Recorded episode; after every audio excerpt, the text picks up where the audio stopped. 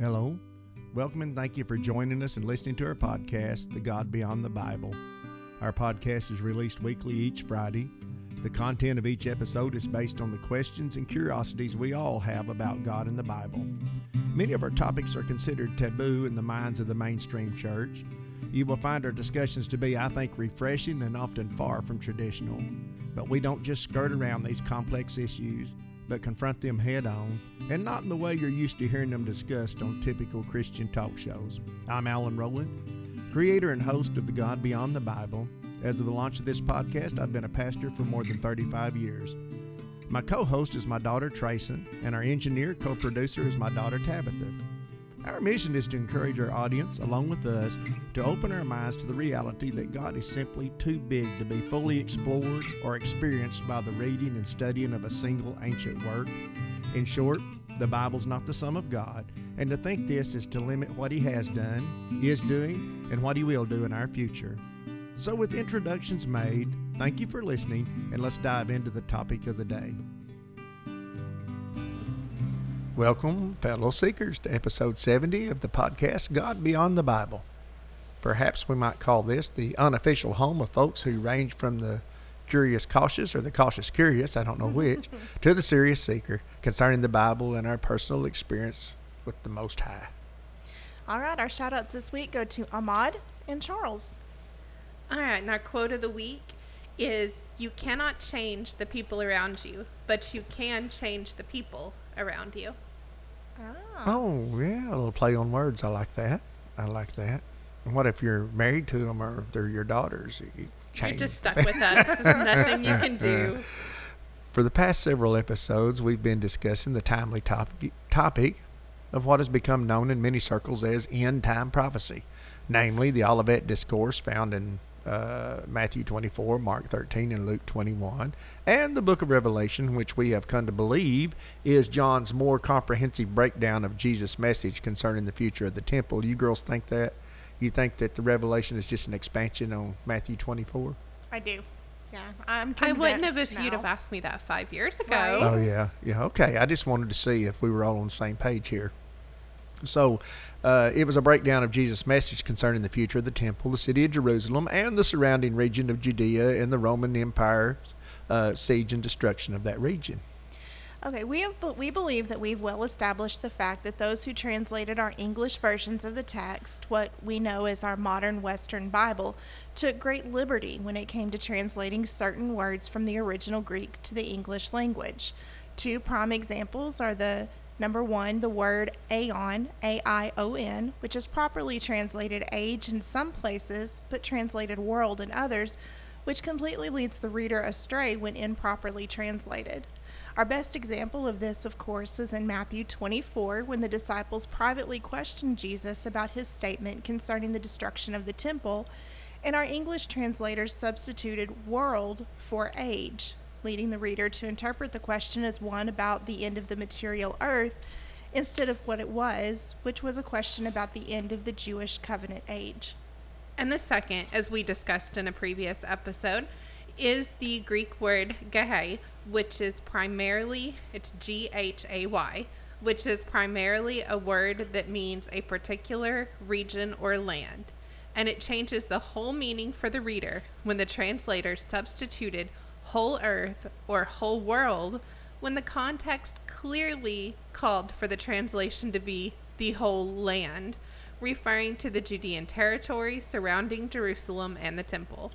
In short, when we read the whole earth or the whole world, when the writer meant the whole land or the end of an era at most, it's not most, if not all of readers' minds jump to a global event mm-hmm. Sometime in the far distant future. Not all, but most prophecy students and teachers alike either aren't aware of or they simply ignore these subtle but extreme interpretation altering substitutions.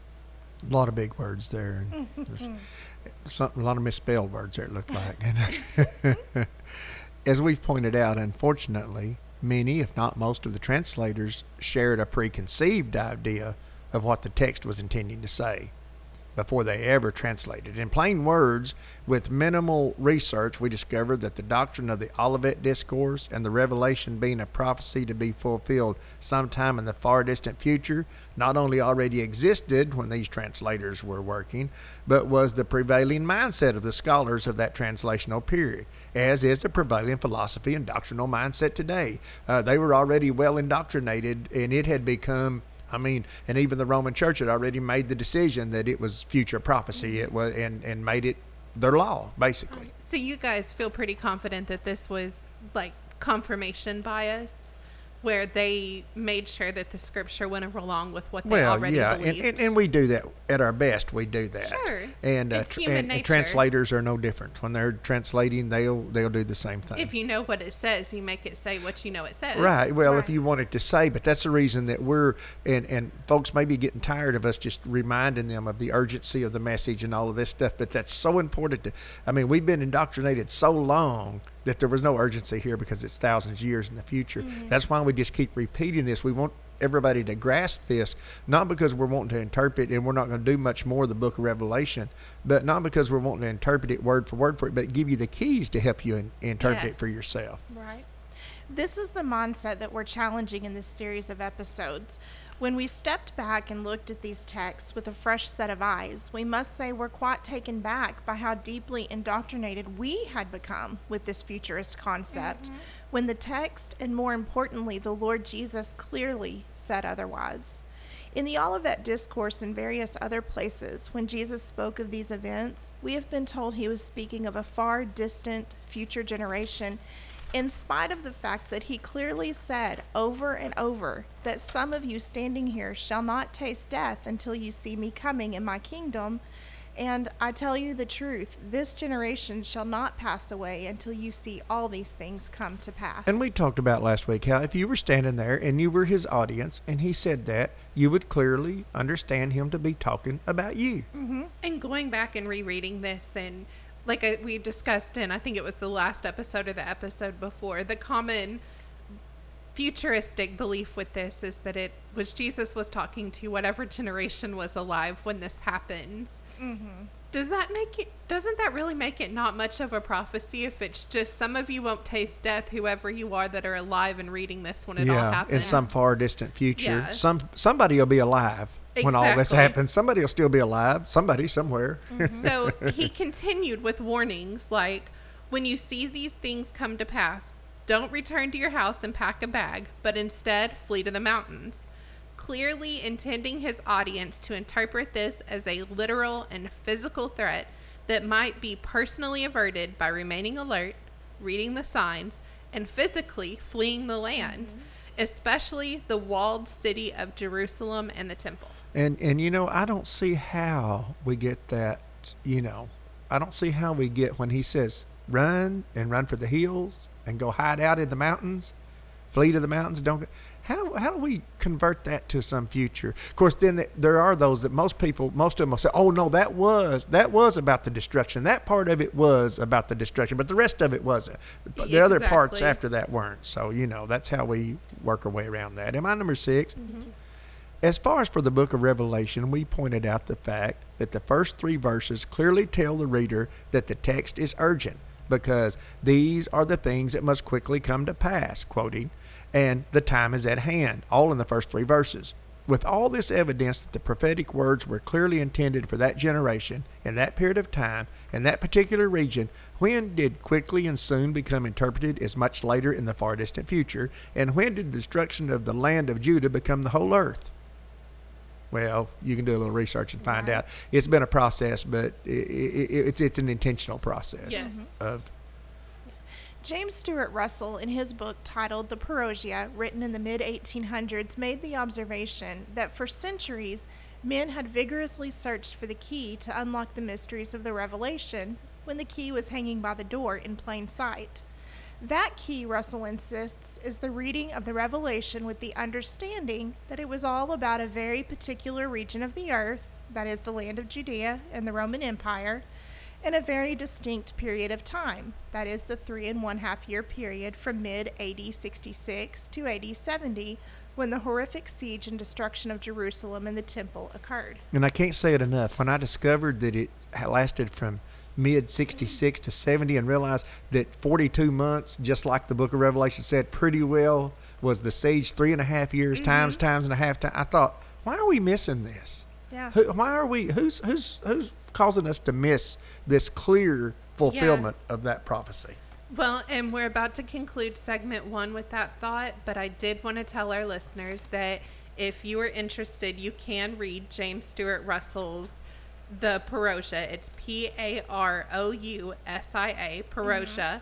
And it's available on Amazon for 99 cents. But guys, it is a very He was- slow, technical read, a- but it has a lot in it. He was making his argument against the uh, theological masterminds of Yes. his day, all of the people that were very intelligent. So he made he was and he was an educator. He was a, he was an attorney Very. and all kinds of stuff. So he was he was not directing his book and argument toward the common man because first of all in the 1850s most of the common men weren't going to read Right. that book to begin with he was directing his arguments toward all men through time Mm-hmm. that were trying to say that this was all futuristic prophecy that it actually didn't take place in AD 70 and he's a lot of details i mean he's got yes.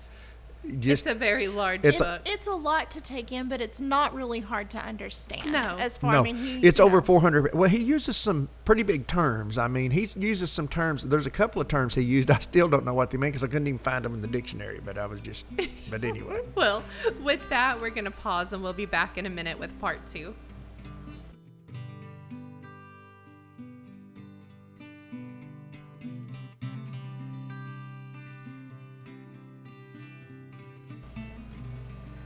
Okay, now if James Stuart Russell and others who share his view of the New Testament Bible prophecy as pointing to and having been fulfilled by the wars in the land of, of Judah uh, or Judea, whichever you prefer to call it, the siege of the walled city of Jerusalem, and the destruction of the first century temple in AD 70, then he is correct in saying that the key to the interpretation of these texts is clearly hanging next to the door.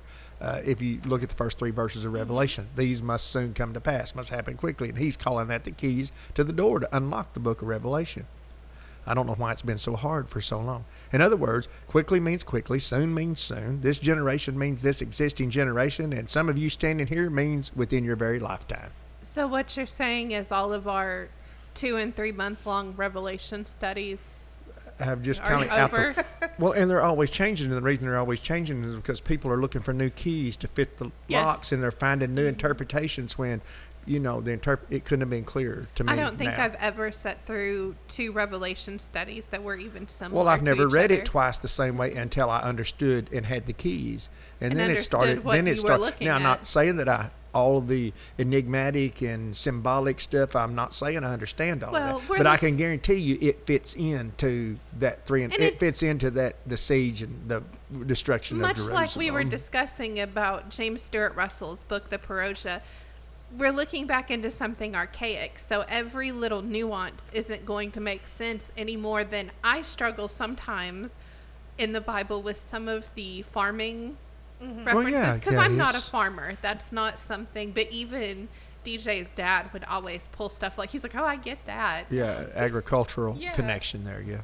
Okay, now last week we pointed out a couple things. One is that the revelation was clearly addressed to its intended recipients, which were the seven churches of Asia, as stated in Revelation 1 4, and they're specifically named in verse 11.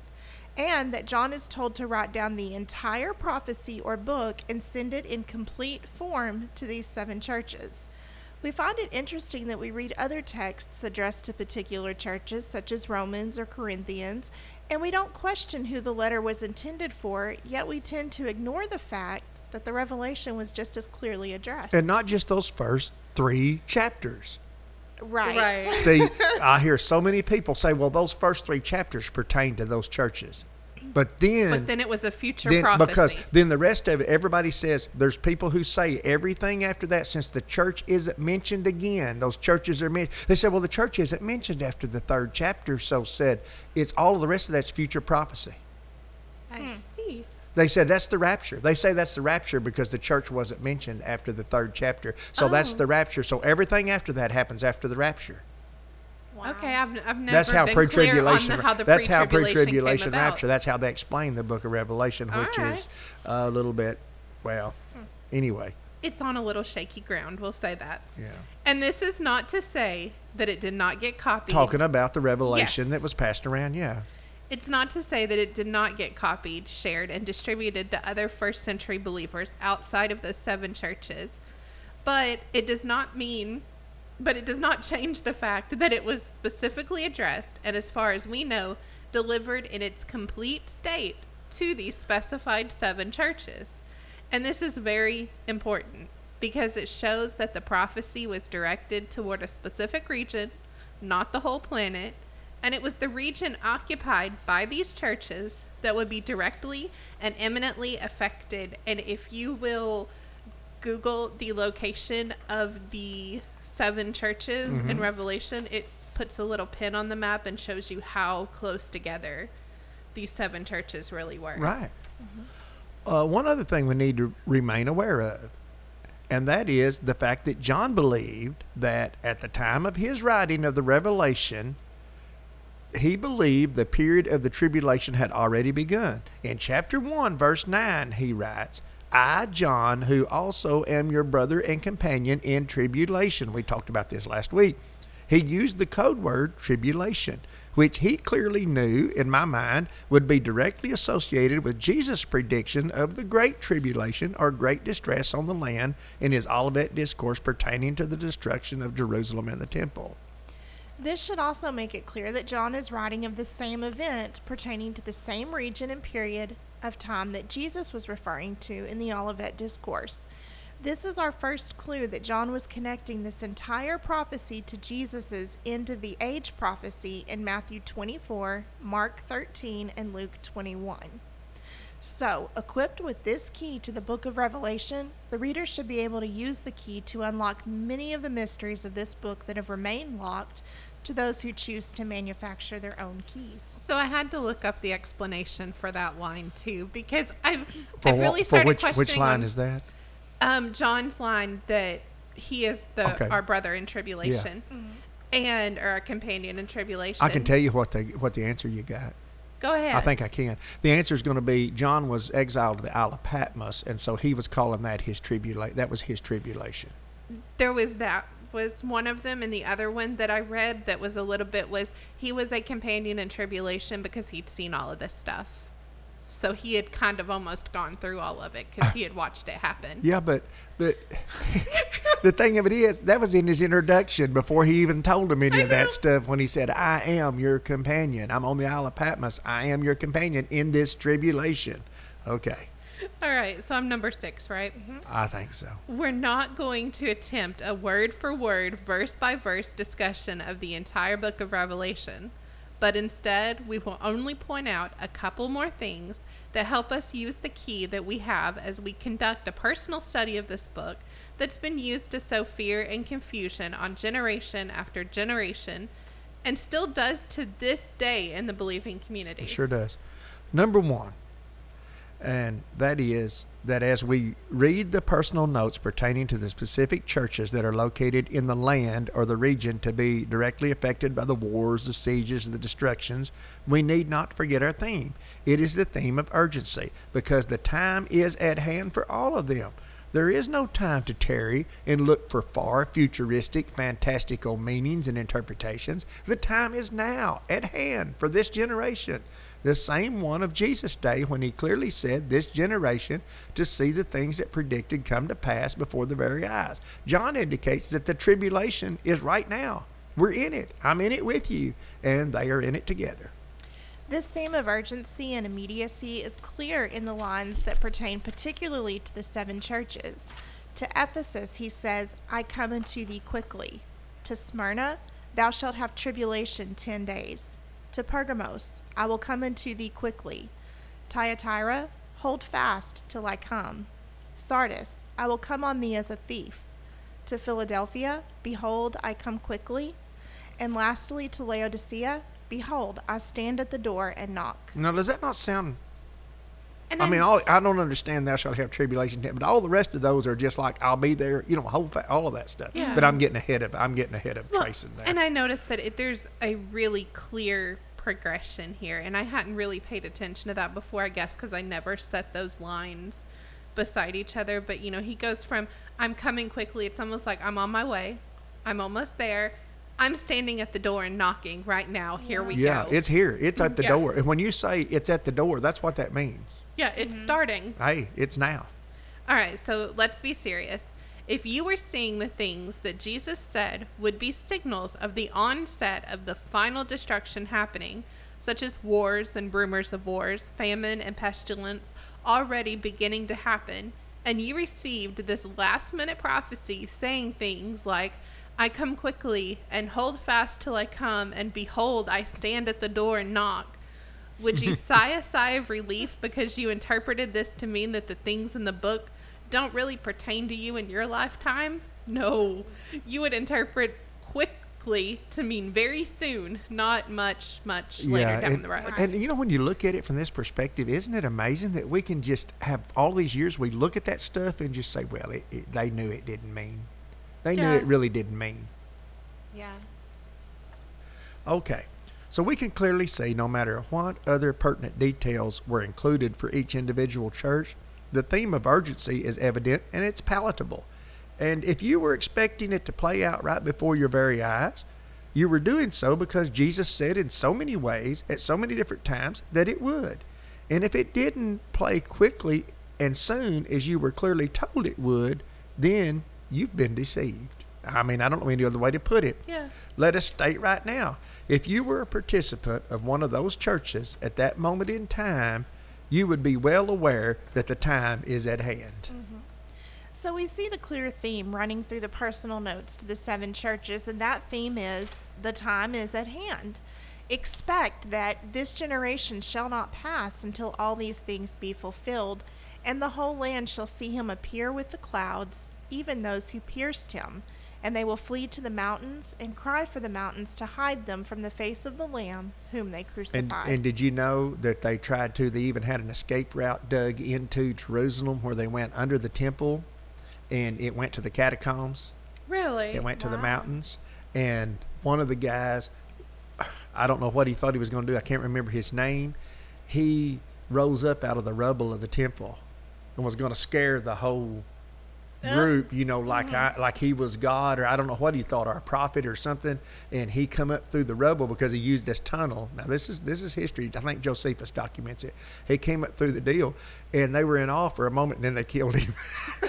and then they went down in the tunnel and found the tunnel that went to all of the other, and they killed a bunch of the. He caused a um, whole group. It was like 1,500 of them were hidden at the other end of and the he, catacomb. And he and they went in through that tunnel they had dug into the temple, and the troops went in there and then just slaughtered. yes. Oh well. So, with that thought, let's go ahead and pause and regroup, and then we'll return with part three in just a minute.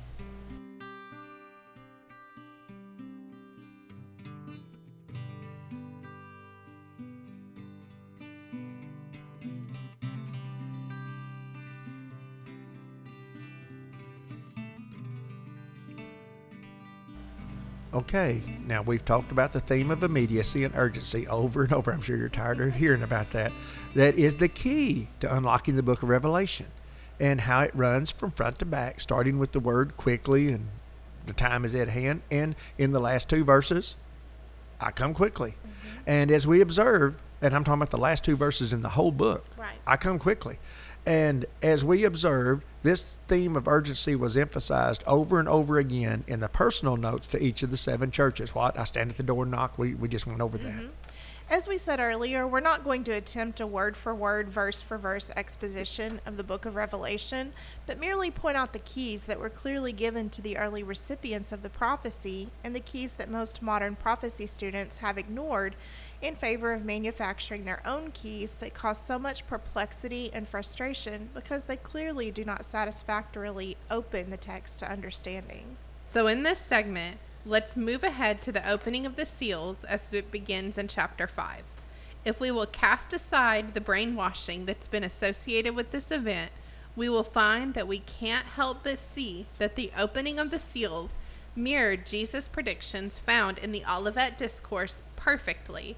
In fact, the opening of the seals is the complete course of the final events surrounding the wars of the lands of Judah, the siege on Jerusalem, and the destruction of the temple, and the appearance of Christ with the clouds, all in sh- short version.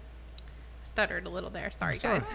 This is where we must come to realize that the remainder of the book of Revelation does not run in a linear sequence, but is actually a more detailed breakdown of the same events as they are played out over and over again, and starting to see them as sort of layers stacked on The- top of each other. You guys can't remember. We had biology books when we were in school, and in the human anatomy, there would be the skeletal, and then the, the and you would close these these these transparent pages with all that over. it. And it's kind of the way the Book of Revelation mm-hmm. is. You lay one page over another page, but I'm telling you, guys. The opening of the seven seals. Now, the reason we're only going to go through next week, and we'll get through the sixth seal next week. We're going to go through four of them today, and six seals, the other two next week. The only reason we don't go on into the seventh seal because the seventh seal is a segue into the seven trumpets. Right. And then the seventh trumpet is a segue into the seven vials. Yes. But they're all the events overlapping, the same thing happening at the same time in, in sequence. Is it me, number 4 mm-hmm. The seven seals, the seven trumpets, and the seven vials are all the same events seen in greater detail, showing the effect of the events of the seals on different elements of life and society of that region in a brief period of time. But let's don't get too kinked up with that right now. What we want to keep in mind is that the recipients of the prophecy would have in mind, and the key is urgency. It must quickly soon to come to pass because the time is at hand. Okay, let's discuss what is known as the four horsemen of the apocalypse. These are the symbolic figures who travel across John's line of spiritual vision as the first four seals are opened. The first thing we need to dispel is that the opening of the seals has still not begun at our present point in time. To believe this is to put the book of Revelation on pause. As ever, as many people have done. right? Mm-hmm. And to leave it on pause until some unknown time in the future. This theory, however, violates the key to the whole prophecy, and that is the urgency of the time is at hand. And I would probably say that the Four Horsemen are probably the most famous, you know, um, Part of the book of yeah, Revelation. yeah. every- yeah. A- a- And next is the Antichrist, the, Mm-hmm. the, the mark of the beast.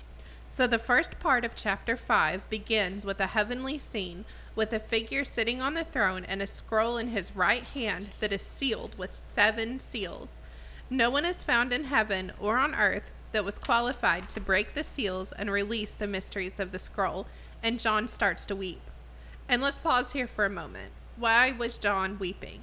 If the scroll couldn't be opened, then everything would be on hold for an indeterminate period of time, and this would push the event contained in the sealed scroll to some time in the future. Mm-hmm. However, as remaining true to our key, there is someone who is qualified to break open the seals. Now, John is urged to stop weeping because there was one present who was qualified to open the sealed scroll.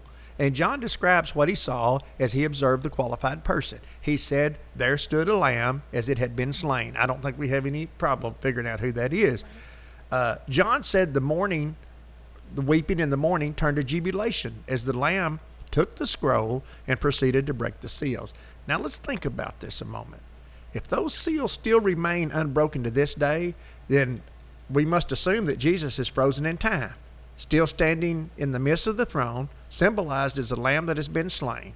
John makes no allusion to a long period of time having passed before the lamb takes the scroll and begins to unseal it. Quite the opposite. He indicates that as soon as the lamb arrives on the scene, he's handed the scroll. Mm-hmm. Because nobody seems to notice he's there and then he just appears. So mm-hmm. that almost makes you think that as soon as the ascension took place, Right. The He wheels started there. he, rolling. he took possession of the scroll and started opening it. That's all I wanted to say with that. This would mean that as soon as Jesus ascended from the Mount of Olives, recorded in the first chapter of the book of Acts, then he immediately took the scroll and the final events that he promised would soon happen or would, would soon begin to unfold right then. And within less than 40 years, it had all happened. and yeah, I just and, and all of Revelation did take place, excuse me, in that in that three and a half years. Uh, but the real serious, the tribulation part of it, when it got serious, the destruction and everything was the last three and a Sure. half years. Right. But all of the stuff, the wars and everything, I read somewhere, and I'll throw this in not to just clutter things up, but that. That, that you know Jesus was promised peace on earth goodwill toward mm-hmm. men. I read that there were no recorded wars during his 33 years of life. And of course, we That that there was peace and no wars. But after he ascended, Empire was at wars started breaking out. out. Yeah, I'm just yeah, the Roman Empire was at its height, so Yeah. there wasn't. They were in complete control, but we can use World War One because that's something that happened closer to our lifetimes. World War One didn't just erupt overnight. It was all of these little cracks Sure, and sure, sure, sure. skirmishes that started, and everyone's kind of watching it happen until it got so big that everyone And this, it, that's a good description of what happened mm-hmm. there in the land of Judah and the Roman Empire. So, Jesus opens the seals beginning in chapter 6, and the four horsemen are released. And it's very clear that this is the identical event that Jesus began his Olivet discourse with. There will be wars and rumors of war. Nation will rise against nation, kingdom against kingdom, and there will be famine and pestilences. Now, if we look at the release of the four horsemen, uh, they start with a rider who has a bow and crown. Now, most agree this is the wars and rumors of wars. That's what it sounds like, right? Mm-hmm. But not yet arrived in that particular region of Jerusalem. But the clamor is that it is coming. Some say the bow is a symbol of war from a distance. Think about it. That was their long distance mm-hmm. fighting tool of mm-hmm. that age. So it was a bow. It's distance wars, wars and rumors of wars. See what how it fits together there? and began and it all began shortly after Jesus' ascension. The next rider with the sword, see the difference, is a symbol of close fought warfare, hand to hand. That means it's close by. It's hand to hand combat. The second rider takes peace from the earth. It's really the land. The second rider takes peace from the land that they should kill one another. Now, this is clearly civil unrest in the region of, of Judea, uh, and history tells us this really happened. More specifically, the historian Josephus, that lived in the final period of the Jewish age, and he related those events in his writings. The next rider on a black horse had a pair of balances or scales in his hand. This is representative of the economic effects of war. As we mentioned before, every time one of the massive armies marched across Judea, they took whatever food, animals, and supplies they needed from the people, placing great economic hardship on those who depended on the sale and trade of livestock and crops to survive. During the period of this writer, a voice cries out, a measure of wheat for a penny, or denarius, and three measures of barley for a penny. Okay, so to get an idea here, So I- let's, let's look at the progression before you go to this. Yeah. The progr- there's distant war. Mm-hmm. Now there's war right here at hand. It's in the land of Ju- Judah and it's coming in, uh, into Jerusalem. Now, what happens after all the sacking of all the armies crossing and everything? Then you compound that with armies fighting right there that have to be fed. Listen, guys, there weren't refrigerators and grocery lines and all of that stuff. Right. They ate what they killed, ate what was available while they were fighting. So now, look at the economic. Look at how the economic impact. If you were living in an area and a war was being fought, it don't matter how big your farm is or how much you've got. You're Not soon you're soon going to be wiped out. that that was burned during the fights and everything else. So so this rider, a voice cries out, a measure of wheat for Mm-hmm. a penny and three measures of barley for a penny or a denarius. And to get an idea, a denarius is translated a penny, and it was the standard for a day's wages. In other words, a day's wages could only barely purchase enough food for a single person for one day. A measure of wheat was just under a quart. And for the poorest of the poor who could not afford the preferred high quality of wheat, they could buy the lesser nutritious barley at just over two quarts for a day's wages. In other words, the conditions were awful. Food was scarce and it was expensive, and people were starving. And that leads us right into the fourth rider. The fourth rider was on a pale horse, and he res- represents death and the grave. Our English text says death and hell, but it was translated from Hades, which is uh, synonymous with the grave. So, what naturally follows a long projected, uh, long projected, what naturally follows a long project, Protra- I can't say it. Protracted period of war. Why did I write that in there if I couldn't say it? I can think it, but I can't say it. So, so what naturally follows a long protract, protracted period of war? The scarcity of food and supplies. What happens when the shortage gets critical? Famine. Famine. People die of starvation. John said that a fourth part of the land, again, our English text says a fourth part of the earth, which changes the meaning entirely. But a fourth part of the land was to die as a result of war and hunger. And hunger. And you know, we talk about now, well, there's a fourth part. He didn't. He said a fourth part of the land. Mm-hmm. As we are running very long on this episode, we're going to conclude with an eyewitness account from Josephus concerning this period in the land of Judea, more especially Jerusalem. Protracted. So, Josephus writes of Jerusalem as the siege is at its height and the fall is drawing nigh. and this is what he says. All egress. now this is Josephus writing of the siege. Now listen to what he's saying here. We're talking about the fourth rider, the, the horse, the famine, the starvation, the death. And this is what he writes about it, eyewitness. All egress being now intercepted, every hope of safety to the Jews was utterly cut off, and famine, with distended jaws, was devouring the people by houses and families.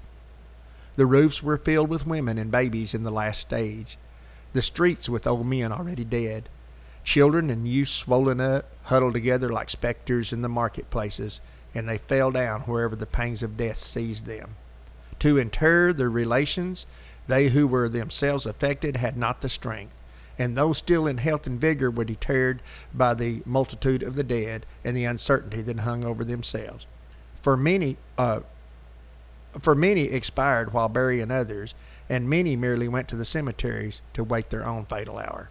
These at first, finding the stench of the bodies unsupportable, ordered that they should be buried at the public expense, but afterwards, when unequal to the task, they threw them over the wall into the ravines below. But why, he continues, this is Josephus speaking, why need I enter into any partial details of their calamity when Manoas, the son of Lazarus, who is at who at this period took refuge with Titus, we all remember who Titus was, declared that from the fourteenth month of uh, of Xanthicus, or the fourteenth of the month of Xanthicus, the day on which the Romans encamped before the walls, until the new moon of Panamus, there were carried through that one gate which had been entrusted to him a hundred and fifteen thousand eight hundred and eighty corpses. As an official of Rome to tend the gate, Manoas was obligated to keep count. Wow. After him was brought that a full six hundred. We're just talking about outside of Jerusalem now. After him, word was brought that a full six hundred thousand had been thrown out through the gates. Of the others that were thrown over the walls into the ravines, or who lay stacked in the streets and houses, it was impossible to ascertain that number. Some were reduced to such distress, Josephus says, that they searched the sewers and the stale cattle droppings and ate the refuse. What they would formerly have turned away from in disgust had now become food. So, reading Josephus's eyewitness account and reflecting on the words of Jesus when he said there would be a great tribulation on the land, one of such that never had been before, nor ever would be, can there be any doubt that this is the event that he declared to his disciples that would happen in this generation, and that some of them standing there with him on the Mount of Olives would live to see it? All right, so in conclusion, with so much promise of the predicted calamity coming quickly and happening soon, how is it that so many of today's so called authorities on New Testament prophecy could miss the point by point fulfillment of the prophecy right under their noses? Perhaps being blinded by our own ego, arrogance, and determination to prove our theory of the fulfillment of these prophecies to be still sometime in the future, we, just like Russell said, cannot see the key that unlocks the whole matter hanging in plain sight just beside the door. And with that thought, until next time, as always, may God's grace, peace, and love be on you, in you, and radiate out from radiate out from each of you, our fellow seekers, from all of us here at God Beyond the Bible. Did you enjoy listening to God Beyond the Bible? Do you have an idea for an episode? Connect with us today. Visit our website at godbeyondthebible.com, all one word, or send us an email at email at godbeyondthebible.com, or you can visit us on Facebook.